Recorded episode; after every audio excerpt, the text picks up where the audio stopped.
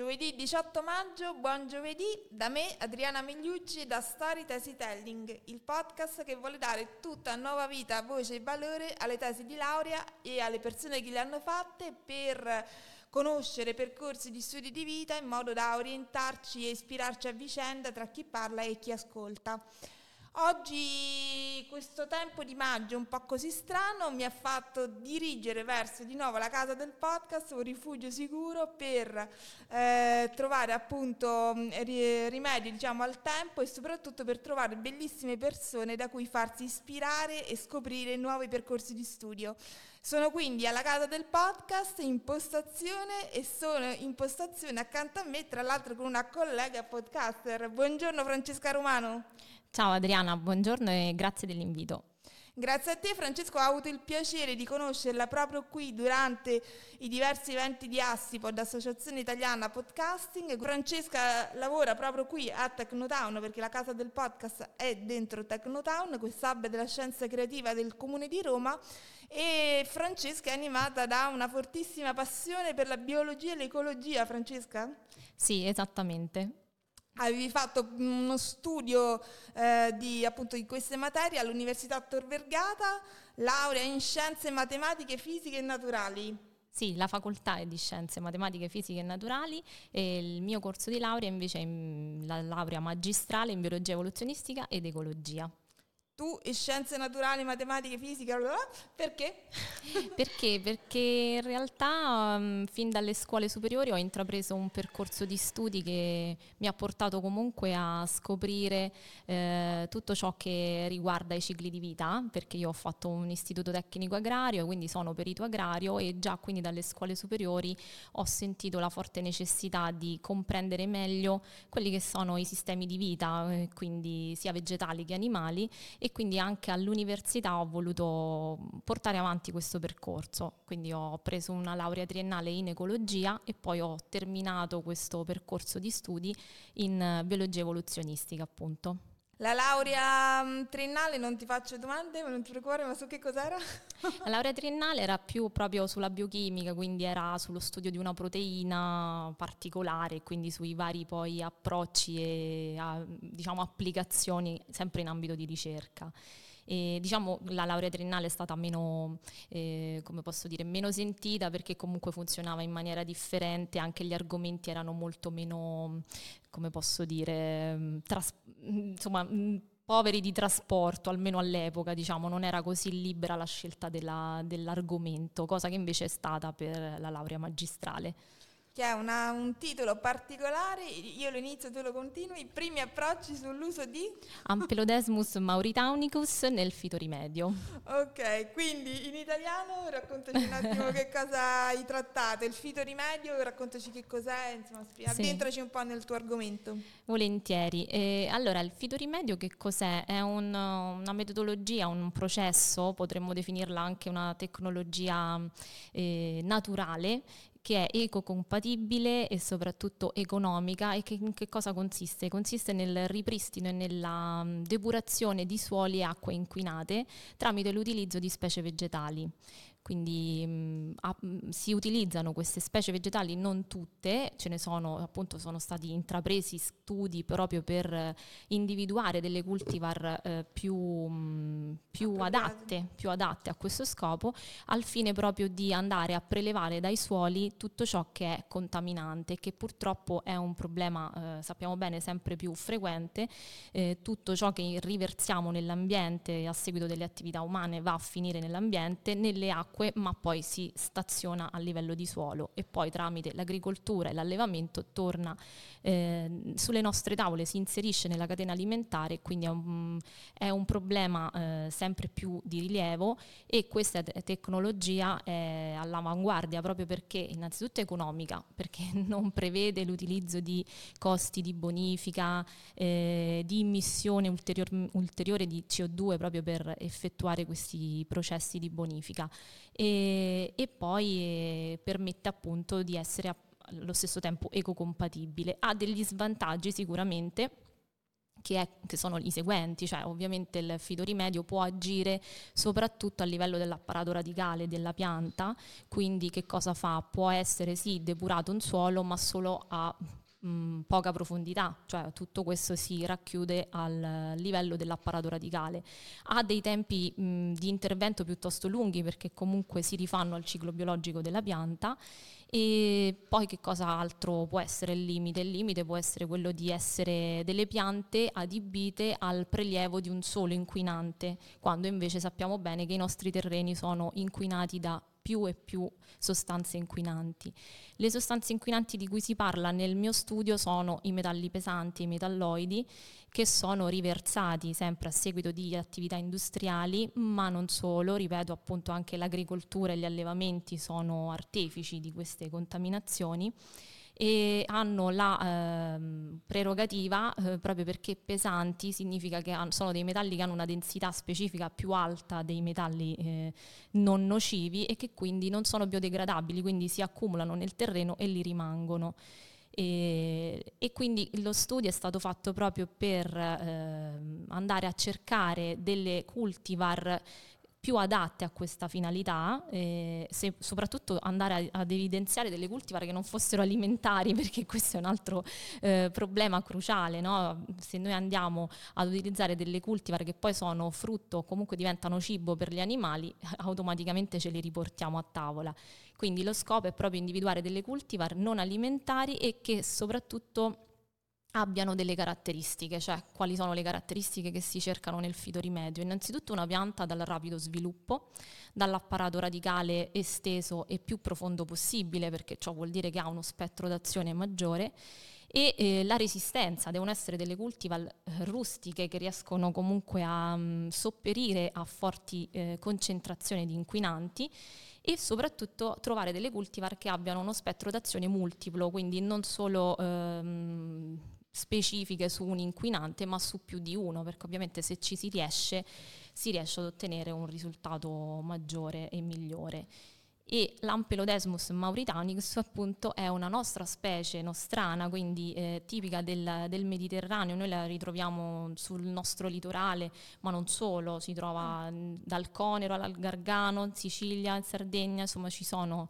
diverse, eh, cioè è molto diffusa e ha questo, and- questo sviluppo cespuglioso che ra- raggiunge anche i due metri di altezza con queste foglie eh, lunghe, filiformi. E altra cosa importante nel fitorimedio è che la pianta abbia una, una buona biomassa, cioè vuol dire un buon sviluppo della parte aerea perché? Perché se posso andare un po' più nello specifico, spiegaci, spiegaci. il fitorimedio si divide in diverse, cioè racchiude diversi processi che la pianta in autonomia riesce a fare.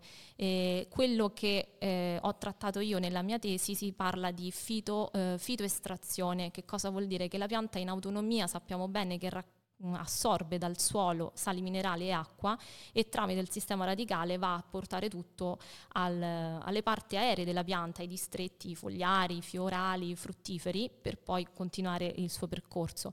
E facendo questo tante piante in maniera involontaria assorbono questi metalli e riescono appunto a traslocarli nella parte aerea e, e ad accumularli. E per quello la biomassa è importante. Più biomassa c'è, più riescono ad accumulare un maggior quantitativo di inquinante. Quindi, ma ce ne sono diversi di aspetti. C'è chi invece eh, si occupa, cioè si occupa, è in grado di fitovolatilizzare un composto, quindi lo trasporta dalla parte radicale alla parte aerea e poi lo rilascia attraverso la respirazione stomatica, che è sì un bene, però comunque va a rilasciarlo poi in atmosfera oppure c'è una, rizodegradazione che si occupa invece a livello radicale di andare a bloccare l'inquinante e, e impedisce il dilavamento o comunque la motilità di questo inquinante. Quindi ci sono diversi aspetti del fitorimedio. Io mi sono concentrata sulla fitoestrazione appunto. È una tesi molto accurata, hai appunto mh, studiato anche diversi metalli, soprattutto ti concentri poi sull'arsenico. Sì, sì arsenico e piombo, quindi ehm, in, in, soprattutto sull'arsenico abbiamo fatto un lavoro proprio sperimentale, quindi la mia è stata una tesi prettamente laboratoriale, dove abbiamo trattato i semi di questa pianta dell'Ampelodesmus mauritanicus, intanto portando il seme a una condizione di sterilità e per avere comunque part- un punto di partenza ehm, appunto in purezza e poi abbiamo eh, verificato eh, come questa pianta andava a crescere e a svilupparsi sottoponendola a diverse concentrazioni di arsenico eh, e poi abbiamo fatto anche un altro tipo di, di, lavoro. Diciamo che intanto posso dirti che sotto il punto di vista della risposta all'arsenico si è visto che la pianta risponde molto bene, ciò vuol dire che non ha una, una decrescita, cioè non subisce un forte rallentamento nello sviluppo, a meno che non si raggiunge concentrazioni alte, ma quello diciamo era abbastanza ovvio, però ha una buona risposta all'arsenico. E soprattutto la cosa bella che si è vista è che non decresce tantissimo la biomassa, quindi ciò vuol dire che per la sua finalità è più che idonea, quindi diciamo che essendo stato poi un primo approccio all'utilizzo di questa cultivar, a seguito della mia tesi probabilmente spero, anzi ce ne saranno state tante altre che avranno continuato ad approfondire questo aspetto.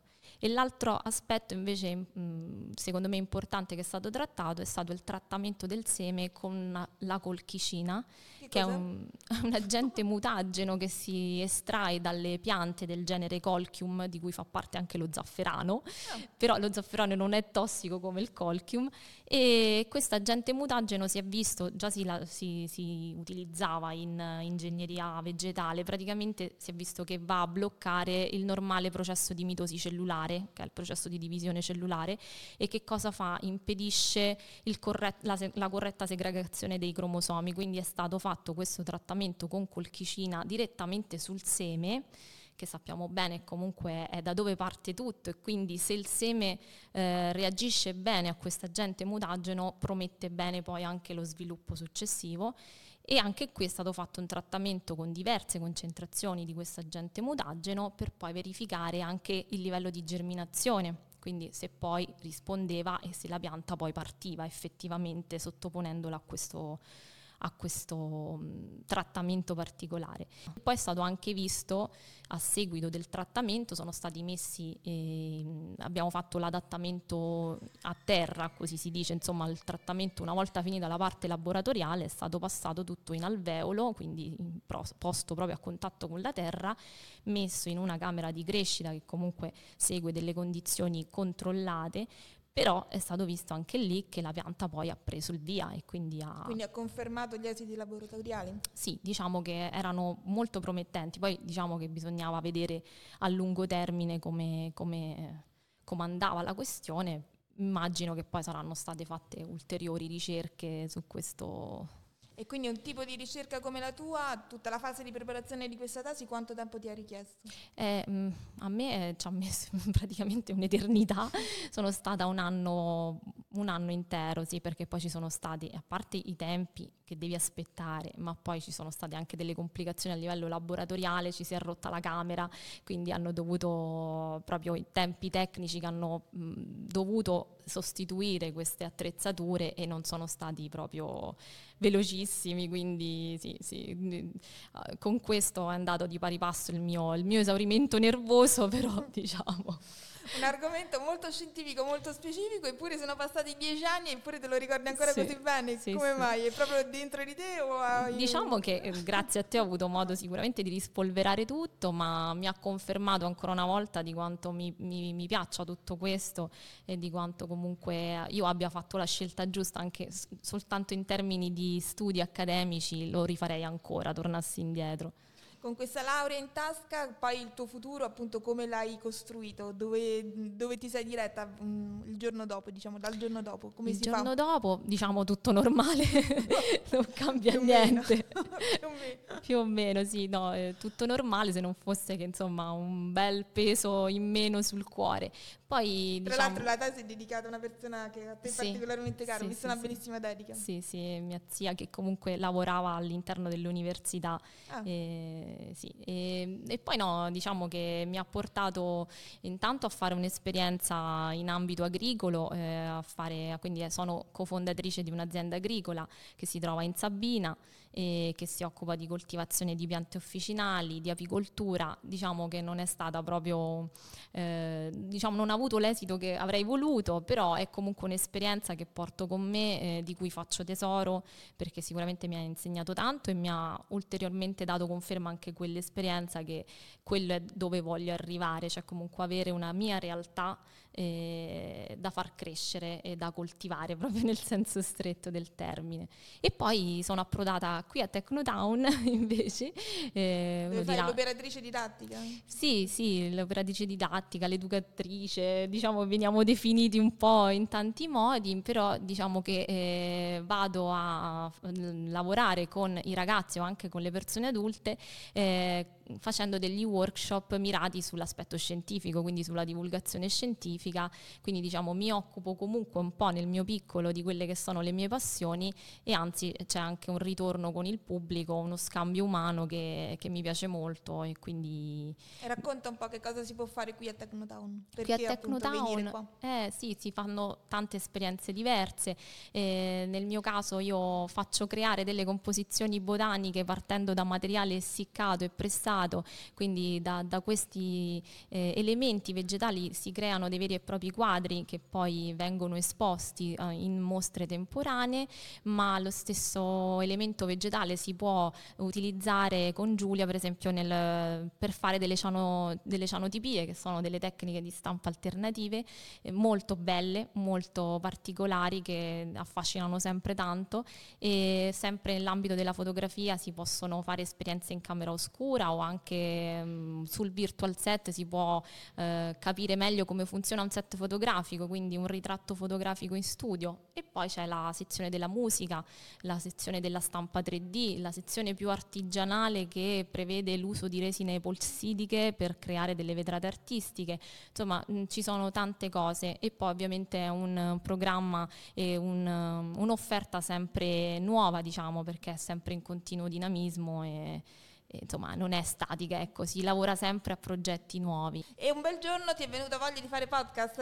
Esattamente, sì, anche. Diciamo che sì, grazie anche a questa casa del podcast che ospitiamo qui all'interno di Technotown è nata questa bellissima idea, iniziativa seguita eh, da Assipod, no? Associazione Italiana Podcasting, ed è nato Ecologica da pochi mesi, è un podcast su ecologia e sostenibilità dove anche qui mi sfogo un po' in quello che è la mia passione e dove vado quindi ad intervistare persone in giro per la villa o anche gli utenti che vengono qui all'interno di Technotown e faccio loro delle domande proprio sull'ecologia e sulla sostenibilità, domande un po' bruciapelo che però mi servono perché il mio, la mia idea o comunque il mio desiderio è quello di capire quanto si sa sull'ecologia e sulla sostenibilità oggi, che è un argomento sempre più sentito, di cui si parla necessariamente sempre di più e mi piace mettere a confronto quelle che sono poi le opinioni e le idee dei giovani e dei meno giovani sullo stesso concetto. Infatti è proprio interessante ascoltarle perché è proprio un confronto intergenerazionale esatto. su uno stesso tema però sì. come viene visto a seconda... No. Sì, sì, sì, sì. E il, il, bello è proprio la spontaneità perché tanti dicono no, ma sono domande difficili. Esatto, infatti, mentre invece spesso quando si parla di questo argomento dice ah vabbè, ma lo sappiamo. in realtà invece non è proprio così, escono fuori sempre tanti, tante nozioni caotiche, sia nei giovani ma nei meno giovani soprattutto, che è la cosa di cui un po' temevo. Vai in giro chiedendo che cos'è l'economia circolare, che cos'è la sostenibilità. Esatto, sì, diciamo diciamo che sto iniziando proprio partendo dalle basi, quindi dal significato dei termini. Poi ovviamente eh, ho in, insomma, in, ballo tante altre cose di cui mi piacerebbe parlare, anche affrontando delle, delle questioni un pochino più complesse, però credo che bisogna partire dalle basi, quindi quello è necessario per il momento consulta gli altri, li metti a confronto, ovviamente lo arricchisci invece con il tuo sapere, con la tua conoscenza, sì. dando quindi poi la sì, definizione. Esatto, mi sta piacendo tanto perché poi ogni persona nasconde una storia, tu lo sai bene, ed è mm, insomma molto bello venirne a conoscenza così dietro un microfono, facendo una chiacchierata informale inizialmente o anche semplicemente intervistandoli col cellulare, perché io vado in giro anche col cellulare semplicemente come stiamo messi secondo te a, a sensibilità ambientale? Mm, non bene, devo dire. Mm, delle criticità forti già le sento, soprattutto quando, pen- quando faccio la domanda che cosa possiamo fare noi per,